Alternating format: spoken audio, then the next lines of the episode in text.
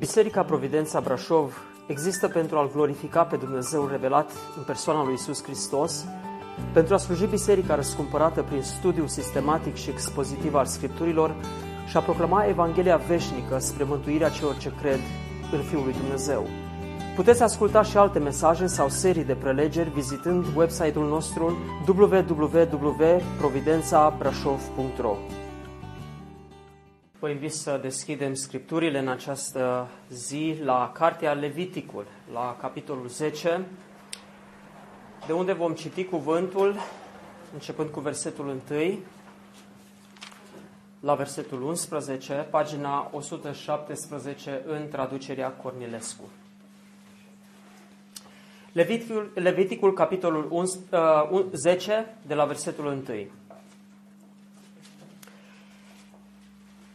Fiii lui Aron, Nadab și Abihu, și-au luat fiecare cădelnița, au pus foc în ea și-au pus tămâie pe foc și-au adus astfel înaintea Domnului foc străin, lucru pe care el nu li-l poruncise. Atunci a ieșit un foc dinaintea Domnului și a mistuit, i-a mistuit și au murit înaintea Domnului. Moise a zis lui Aron, aceasta este ce a spus Domnul când a zis, voi fi sfințit de cei ce se apropie de mine și voi fi proslăvit în fața întregului popor. Aron a tăcut. Și Moise a chemat pe Mișael și Elțafan, fiul lui Uziel, unchiul lui Aron, și le-a zis, apropiați-vă, scoateți pe frații voștri din sfântul locaș și duceți-i afară din tabără. Ei s-au apropiat și i-au scos afară din tabără îmbrăcați în tunicile lor, cum zisese Moise. Moise a zis lui Aron, lui Eleazar și lui Itamar, fiii lui Aron, să nu vă descoperiți capetele și să nu vă rupeți hainele, ca nu cumva să muriți și să se mânie Domnul împotriva întregii adunări. Lăsați-i pe frații voștri, pe toată casa lui Israel să plângă arderea care a venit de la Domnul. Voi să nu ieșiți din ușa cortului întâlnirii ca să nu muriți, căci un de lemnul ungerii Domnului este peste voi. Ei au făcut cum zisese Moise. Domnul a vorbit lui Aron și a zis, Tu și fiii tăi împreună cu tine să nu beți vin, nici băutură amețitoare, când veți intra în cortul întâlnirii, ca să nu muriți. Aceasta va fi o lege veșnică printre urmașii voștri, ca să puteți deosebi ce este sfânt de ce nu este sfânt, ce este necurat, de ce este curat și să puteți învăța pe copiii lui Israel toate legile pe care li le-a dat Domnul prin Moise. Amin. Mulți care se lansează în citirea Scripturii încep cu multă hotărâre și parcurg o bucată din Scriptură și pe când ajung la cartea Levitic sunt descurajați. Mai ales aceia care nu sunt din casa lui Dumnezeu, care nu cunosc pe Domnul. Uh, din curiozitate se apucă de citit Scriptura și încep de la Geneza și citesc în Genesa acele narațiuni frumoase despre patriarhi și este o lectură plăcută. Apoi trec la Exodul și lectura din Exodul încă este atractivă, mai puțin partea a doua, când se intră deja în decalog și în uh, legile pe care Dumnezeu le-a prescris. Dar pe când ajung la Cartea Levitic, se împotmolesc în uh, acest parcurs pe care și-l propun și, în general, cam pe aici se abandonează demersul lecturii Scripturii.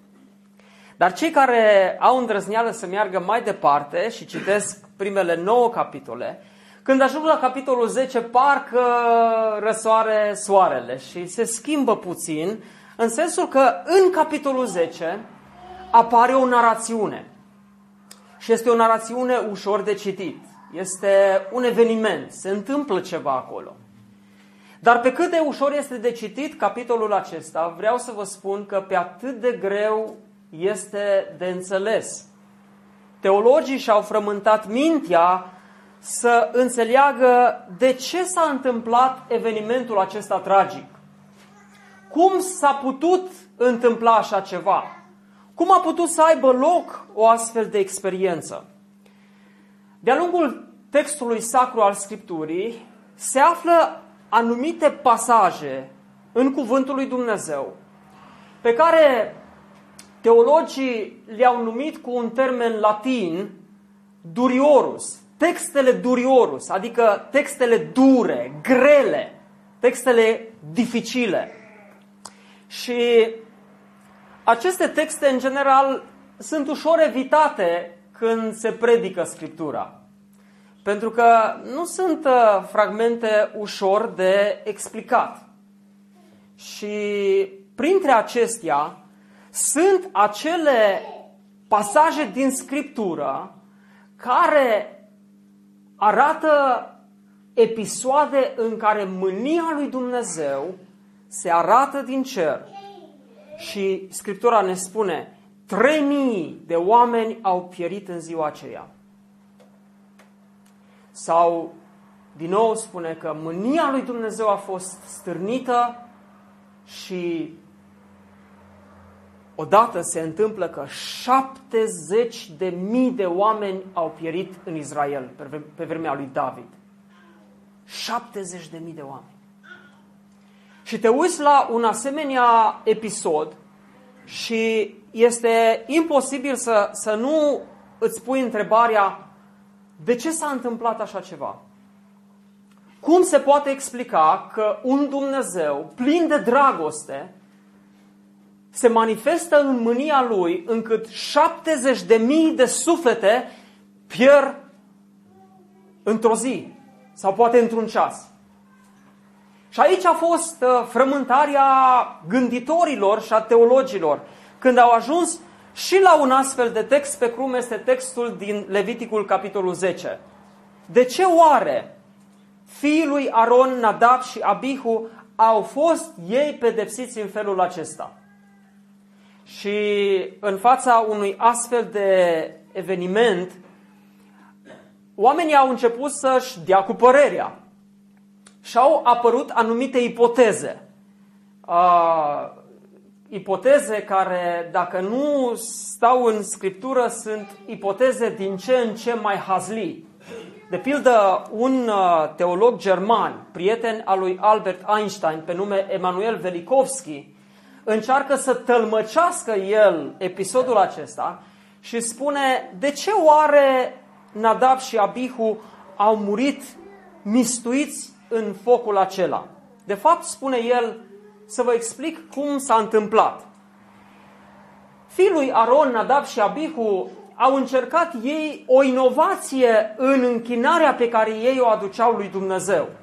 Și s-au gândit ei, de ce să venim noi cu aceleași lucruri când venim la altar și facem slujirea aceasta?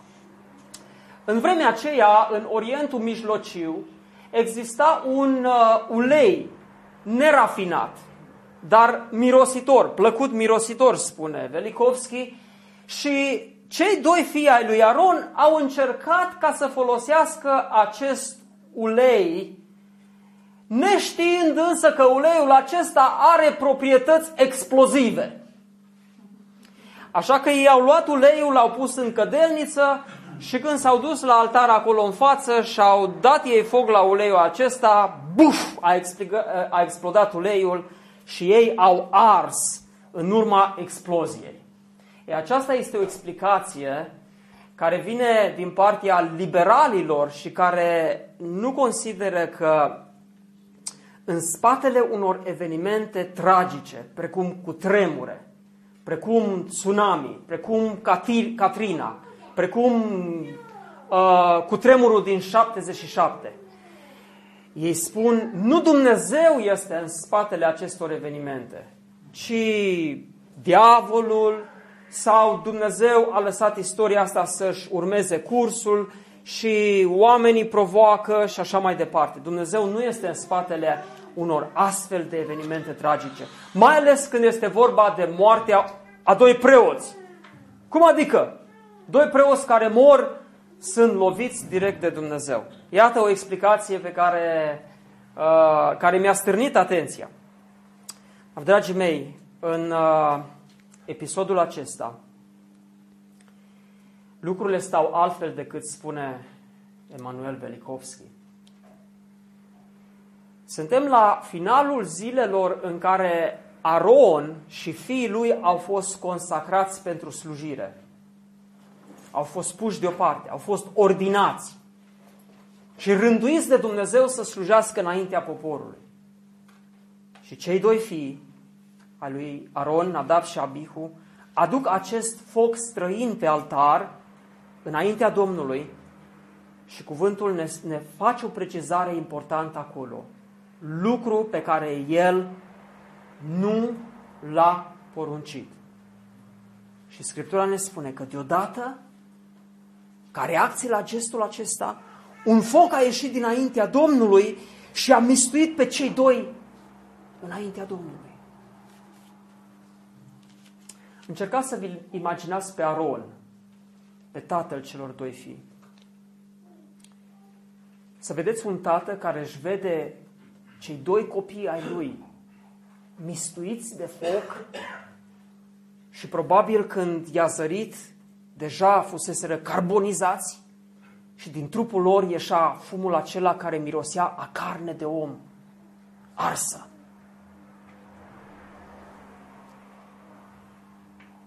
Îmi aduc aminte de un episod uh, tragic ca acesta care a avut loc la Oradea. Eu am crescut la Zalău, lângă Oradea, și am auzit de, de această tragedie. Într-o duminică, uh, un tată care era parte din biserica Emanuel, biserica cea mare din Oradea, s-a dus la biserică împreună cu fiul lui și au stat la închinare. În timpul slujbei a venit o ploaie torențială de vară, puternică, că se auzea și în sala bisericii. Și după ce a trecut ploaia, cu trosnete, cu fulgere, s-a liniștit și a ieșit soarele, cum este de obicei vara și primăvara.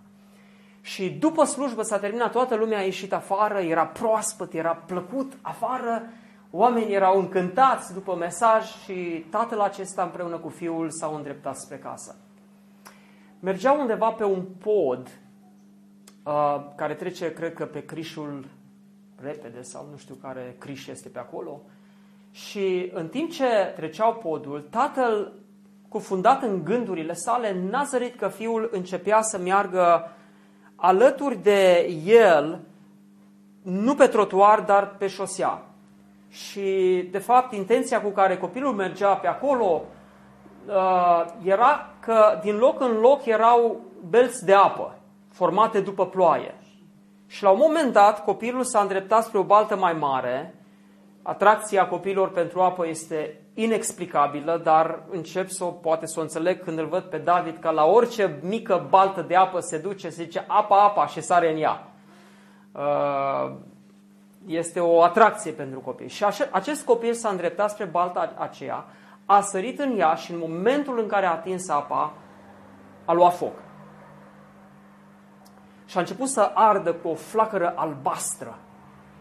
Tatăl, când a văzut lucrul acesta, a încercat să se apropie și a simțit puterea unui curent electric. Ce s-a întâmplat, de fapt, în locul acela a fost o scurgere de curent electric care făcea masă. Copilul a atins apa și instantaneu a luat foc. Tatăl n-a putut să sară dându-și seama că și el va arde acolo. Și imaginați-vă tragedia și durerea acestui tată care și-a văzut fiul murind acolo. Ceva de genul acesta a fost și în cazul lui Aron. Și Aron a venit la Moise și parcă mi-l imaginez zicând, Moise, nu înțeleg, ce se întâmplă aici?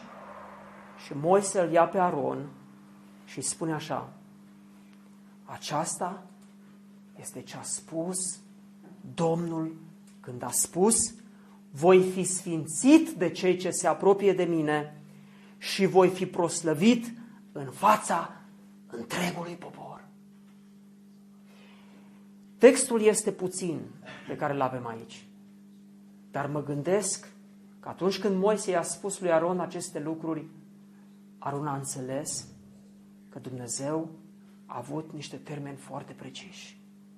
Și Scriptura ne spune într-o frază scurtă reacția pe care orice om o are când înțelege că motivele lui Dumnezeu sunt întemeiate. Motivele lui Dumnezeu sunt întemeiate. Aron a tăcut. Aron a tăcut. Vedeți, dragii mei, mulți dintre noi și mai ales lumea care nu-L cunoaște pe Dumnezeu, atunci când se întâmplă o tragedie, vine și pune întrebarea de ce Dumnezeu a îngăduit așa ceva? De ce Dumnezeu? Dar niciodată lumea aceasta, când este o binecuvântare, când este ploaie, când este roadă, când este sănătate, nimeni nu-și pune întrebarea, oare de ce Dumnezeu mă binecuvântă? Întotdeauna întrebarea merge în sensul tragediilor și în partea negativă. Așa că noi punem întrebări lui Dumnezeu. De ce, Doamne? De câte ori a spus întrebarea, Doamne, nu înțeleg de ce mă binecuvântezi. Nu înțeleg de ce îmi dai binecuvântare, copii, hrană, sănătate, o familie frumoasă. Nu înțeleg de ce mă binecuvântezi. Întrebarea noastră adesea este prost pusă. Vă aduceți aminte că Domnul Isus la un moment dat îi întreabă pe evrei uh, ați auzit că s-a prăbușit un turn, turnul Siloamului peste 18 inși. Și ați mai auzit că într-o bună zi cei ce aduceau jertfe au fost surprinși de Irod acolo. Irod a venit, le-a tăiat gâtul și a amestecat sângele evreilor cu sângele jertfelor. Și vă puneți întrebarea, unde este Dumnezeu? De ce s-a întâmplat așa ceva? Și Domnul Iisus spune, dar eu vă spun că dacă nu vă pocăiți, toți veți speri la fel. Întrebarea voastră este prost pusă. Pentru că ori de câte ori puneți întrebarea aceasta, ar trebui să vă opriți, să înțelegeți motivul lui Dumnezeu și în final să înțelegeți că Dumnezeu nu era întemeiat, era pe deplin întemeiat să facă asta. Și este har că nu i-a troznit pe toți în mânia sa, în mânia sa sfântă.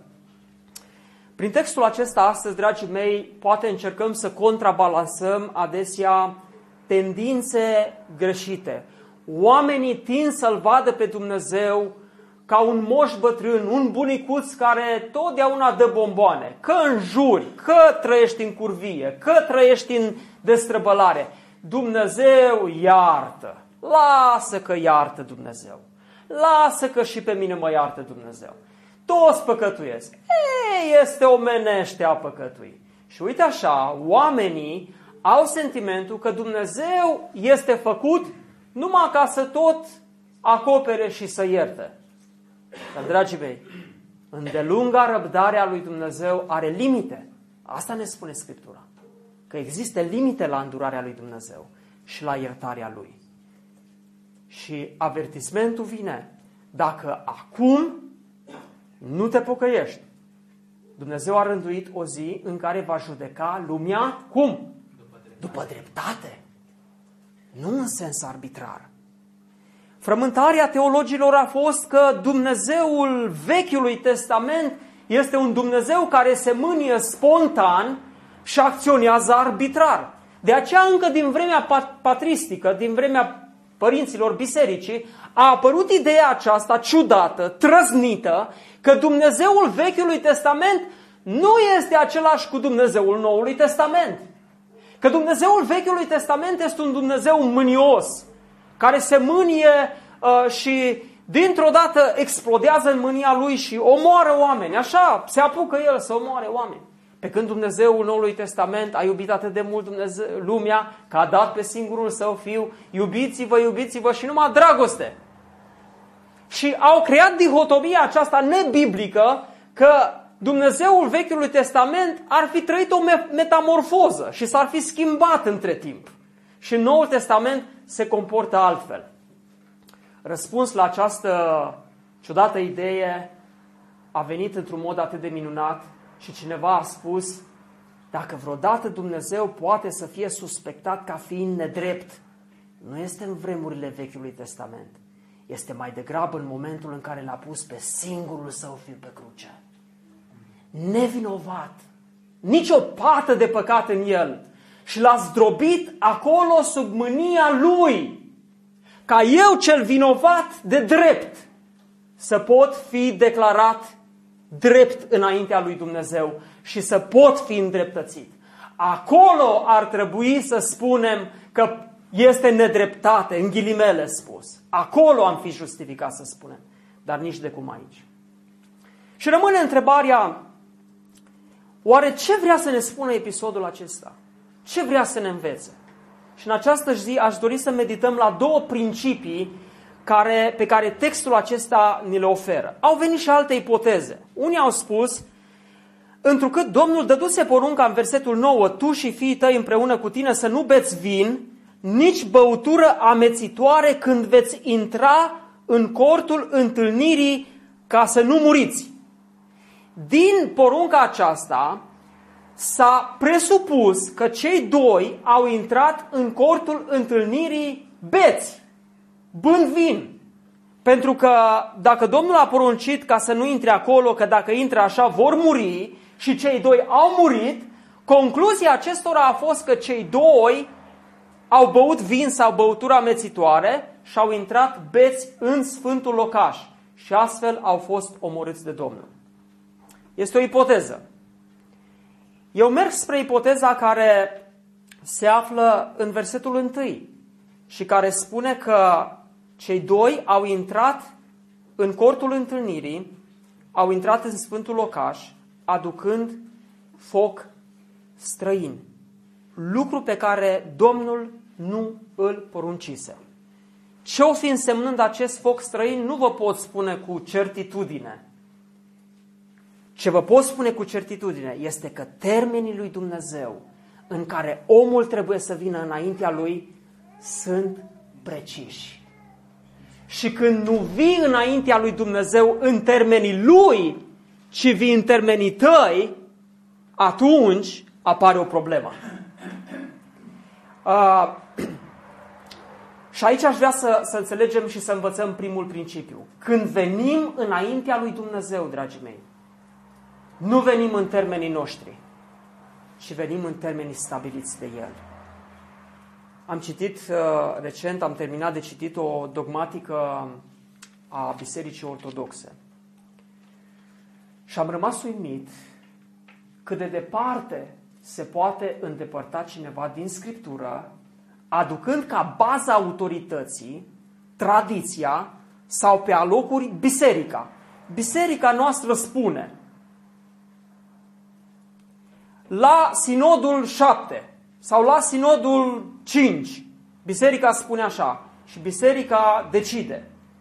Dar decizia aceea nu are acoperire în cuvântul inspirat și autoritar al lui Dumnezeu. La fel, multe tradiții, sărbători și alte lucruri au fost stabilite de tradiție și nu de biserică. Și aceștia n-au făcut altceva decât ce au făcut evreii sau farisei, care au inventat 613 porunci prin care ți se spunea cum să vii înaintea lui Dumnezeu. Și termenii sunt stabiliți de om. Cum să vii înaintea lui Dumnezeu? Uitând că Dumnezeu a spus, așa trebuie să vii înaintea mea. Când veniți înaintea mea, lucru pe care trebuie să-l știți este că trebuie să deosebiți ce este sfânt de ce nu este sfânt, ce este necurat, de ce este curat. Așa să veniți înaintea mea. Și evreii s-au apucat și cu 613 porunci și legi. Ei veneau înaintea lui Dumnezeu și Dumnezeu scârbit de asta le pune întrebarea în Isaia capitolul 1. Cine vă pune să veniți în felul acesta înaintea mea? Cine vă cere lucrurile acestea? Ce-mi trebuie mie mulțimea jertfelor voastre? Sunt sătul de arderile voastre, de tot ale berbecilor și de grăsimea vițeilor. Nu-mi place sângele taurilor, oilor și țapilor. Când veniți să vă înfățișați înaintea mea, cine vă cere astfel de lucruri ca să-mi spurcați curțile? Nu mai aduceți daruri de mâncare nefolositoare, căci mi-e scârbă de tămâie. Nu vreau luni noi, sabate și adunări de sărbătoare. Nu pot să văd nelegiuirea unită cu sărbătoarea. Și asta fac oamenii astăzi, dragii mei. Unesc nelegiuirea cu sărbătoarea și vin, vin înaintea Domnului crezând că cu o lumânare, cu o rugăciune, cu un venit la biserică, cu lucruri de astea mărunte, ei își plătesc tributul înaintea lui Dumnezeu. Și sunt bine. N-au nicio problemă. M-am spovedit, zic unii, am dat la biserică, zic alții, m-am rugat, m-am botezat, zic alții, am luat cina Domnului, spun alții, și sunt bine cu Dumnezeu. Și ei cred că lucruri precum acestea sunt înlocuitoare pentru ce așteaptă Dumnezeu. Dumnezeu le zice, urăsc lunile voastre și le noi, praznicile voastre. Mi-au ajuns o povară, nu le mai suport. Când vă întindeți mâinile, îmi întorc ochii de la voi și oricât de mult v-ați ruga, n-ascult, căci mâinile vă sunt pline de sânge. Când vin înaintea lui Dumnezeu, vin în termenii lui. Dar cum trebuie să vii înaintea lui Dumnezeu? Probabil că pentru unii, termenii în care trebuie să vină înaintea Domnului este să-și lase darul la altar, să se ducă să se împece cu fratele sau sora sau prietenul sau colegul de cameră sau știu eu cine și apoi să vină în prezența lui Dumnezeu. Asta înseamnă să vii în termenii lui Dumnezeu. Nu vii și faci aici pe piosul și zici o rugăciune de toată lumea tremură și vibrează, dar cu cineva ai un clench care depinde de tine și problema este generată de tine. Poate pentru alții a veni înaintea lui Dumnezeu înseamnă precum a venit David când a fost descoperit de prorocul Nathan. Până atunci el se ruga, era bine, dar un om murise din cauza păcatului său, a curviei sale. Și Domnul îl confruntă și apoi David vine în psalmul 51 și zice, ai milă de mine, Dumnezeule, în bunătatea ta, în îndurarea ta, iartă fără de legea mea, zdrobit. Probabil așa trebuie să vin în termenii lui Dumnezeu înaintea lui. Când este păcat, să fii zdrobit înaintea lui Dumnezeu. Poate pentru alții, sau aș accentua pentru altele, înseamnă să se îmbrace mai bine. Să nu vină înaintea lui Dumnezeu cu mai puține haine decât trebuie să vină. Să vină în modestie, să vină în sfințenie, în curăție și nu încercând să-și pună în evidență trupul, ci să aducă înaintea lui Dumnezeu o inimă smerită, Poate înseamnă să aduceți trupurile voastre ca o jertfă vie, sfântă, plăcută lui Dumnezeu. Ăștia sunt termenii lui Dumnezeu, nu termenii mei. Eu nu vin în termenii mei. Eu nu vin la închinare cum cred eu, ci vin la închinare cum îmi cere Dumnezeu, fiind conștient că El este un Dumnezeu sfânt. Și că înaintea Lui oștirea de îngeri se pleacă și serafimii și heruvimii stau cu fețele plecate și acoperindu-și fețele în fața gloriei și sfințeniei lui Dumnezeu. Așa trebuie să venim înaintea Domnului. Cei doi, eu cred că au neglijat și n-au mai fost conștienți cine este Domnul. Prea s-au familiarizat. Și adesea, frații mei, dragii mei, nu e adevărat că noi prea ne obișnuim cu Harul lui Dumnezeu. Prea credem noi că totul ni se cuvine.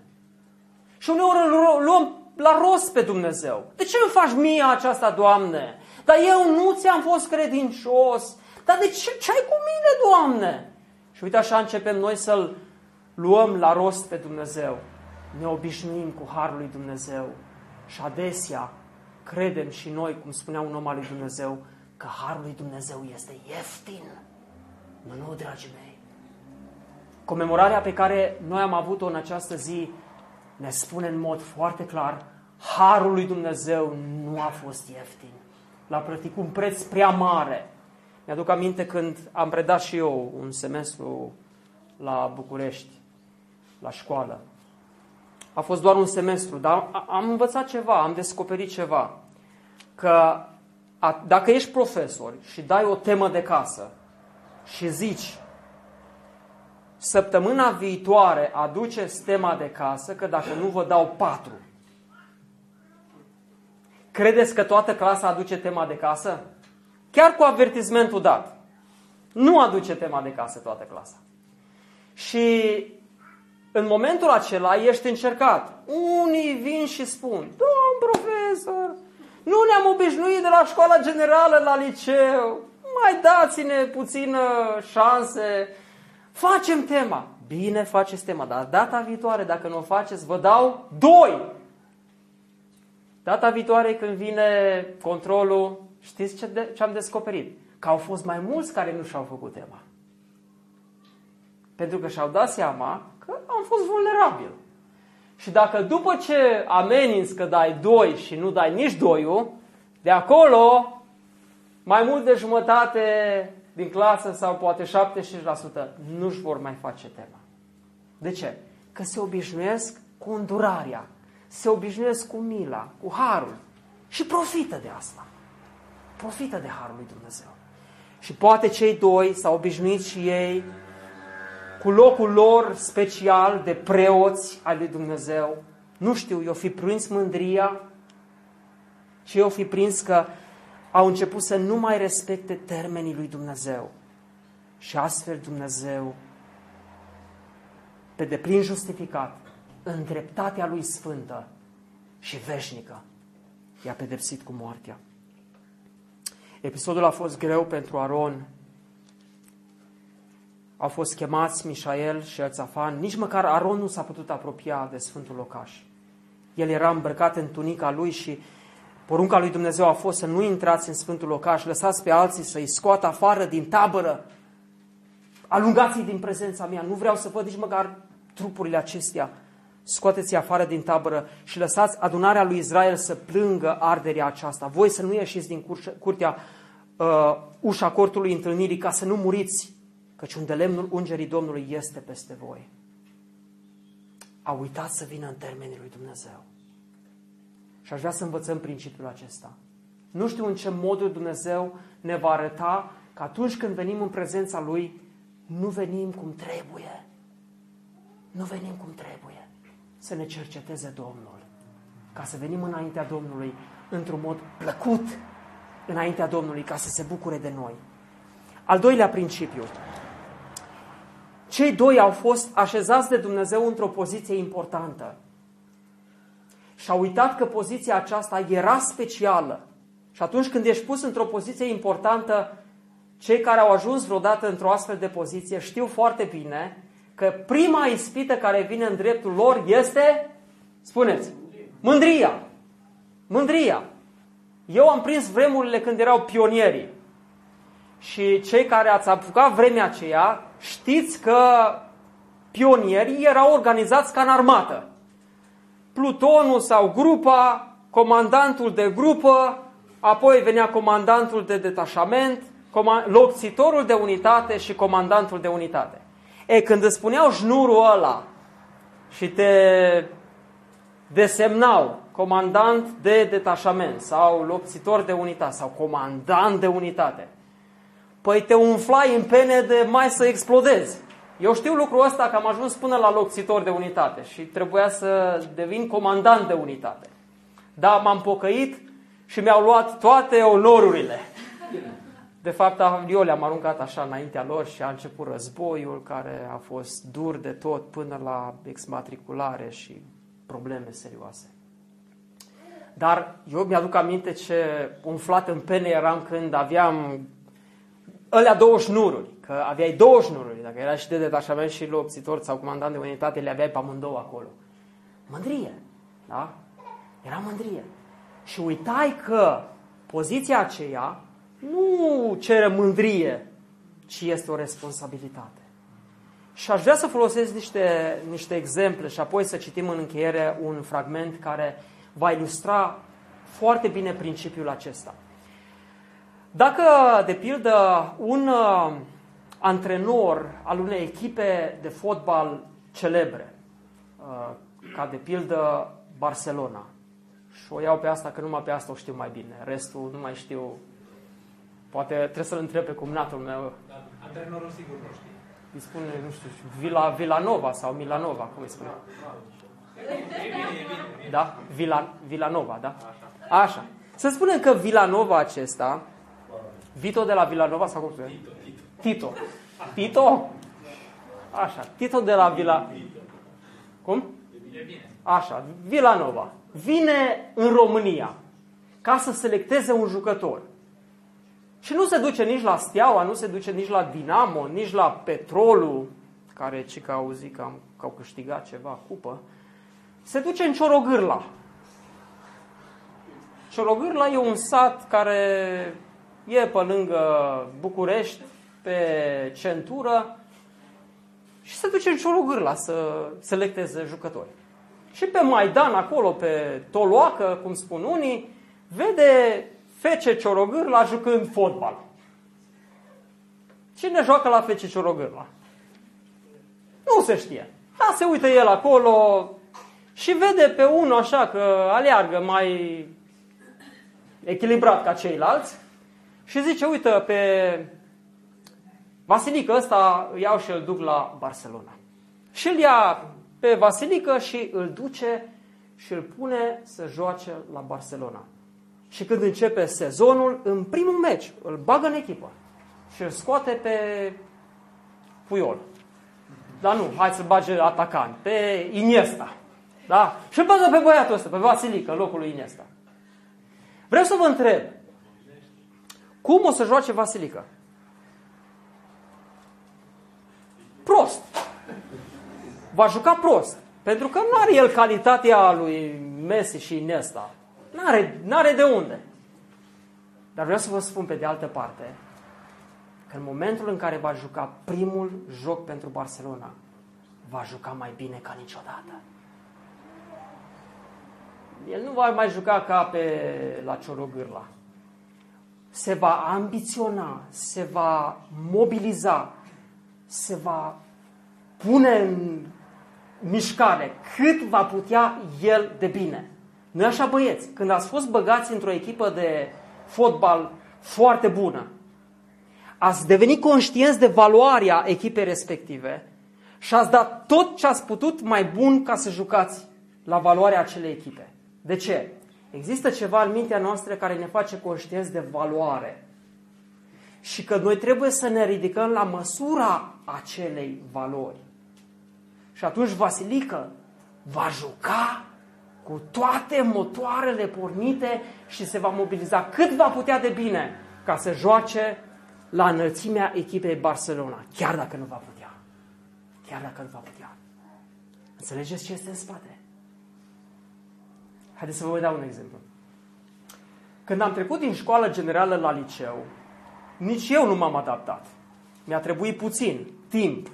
Pentru că la școala generală, la o școală de țară, eu eram cei mai buni printre mediocri și slabi. Că eram de la țară. Dar mie îmi plăcea cartea și trăgeam tare și învățam foarte bine. Și la matematică, de pildă, m-am prins eu că dacă ridic mâna tot timpul, profesoara uneori nici nu mă pune pe mine, îi pune pe alții. Și că știam că nu știam, eu eram tot timpul cu mâna pe sus. Eu ridicam mâna, de punea o întrebare la eu eram primul cu mâna sus, ca și cum aș ști. Mai rău era când mă punea și nu știam. Stăteam într-o bâlbă de... Nu știam cum să explic eu așa, încercam să sugerez că am știut de fapt, dar... Na. Dar și de multe ori mie îmi dădea note de 10 că eram cu mâna sus. Știam bine matematică sau nu. E, am mers la liceu. Și atunci, imediat după Revoluție, în 90, prima clasă de informatică la Zalău, am dat, am intrat. Și eu m-am dus acolo cu gândul că matematica de la clasa 9 I de informatică e ca la urtele, ca la mine acasă.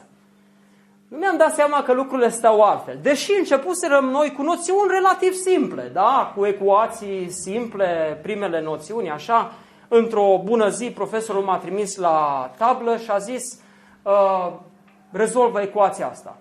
Și mie mi s-a părut că este simplă, am început, am făcut așa, dar m-a neglijat un minus acolo.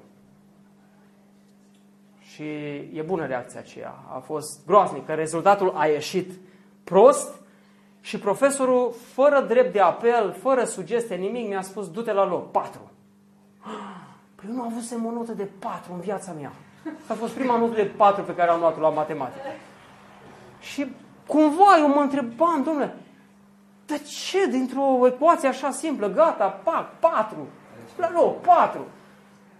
Am plâns vreo trei zile, dar orice necaz trece. Și am zis, lasă că iau 10 după aceea. Ei, ne-am mutat de la, uh, uh, asta, la funcții. Și am făcut funcțiile, subiectivă, bijectivă uh, și, ziceți, adjectivă. Injectivă, da? Și am, învățam, acum învățam definițiile că profesorul mitralieră, cum ne punea, trebuia să zicem scurt.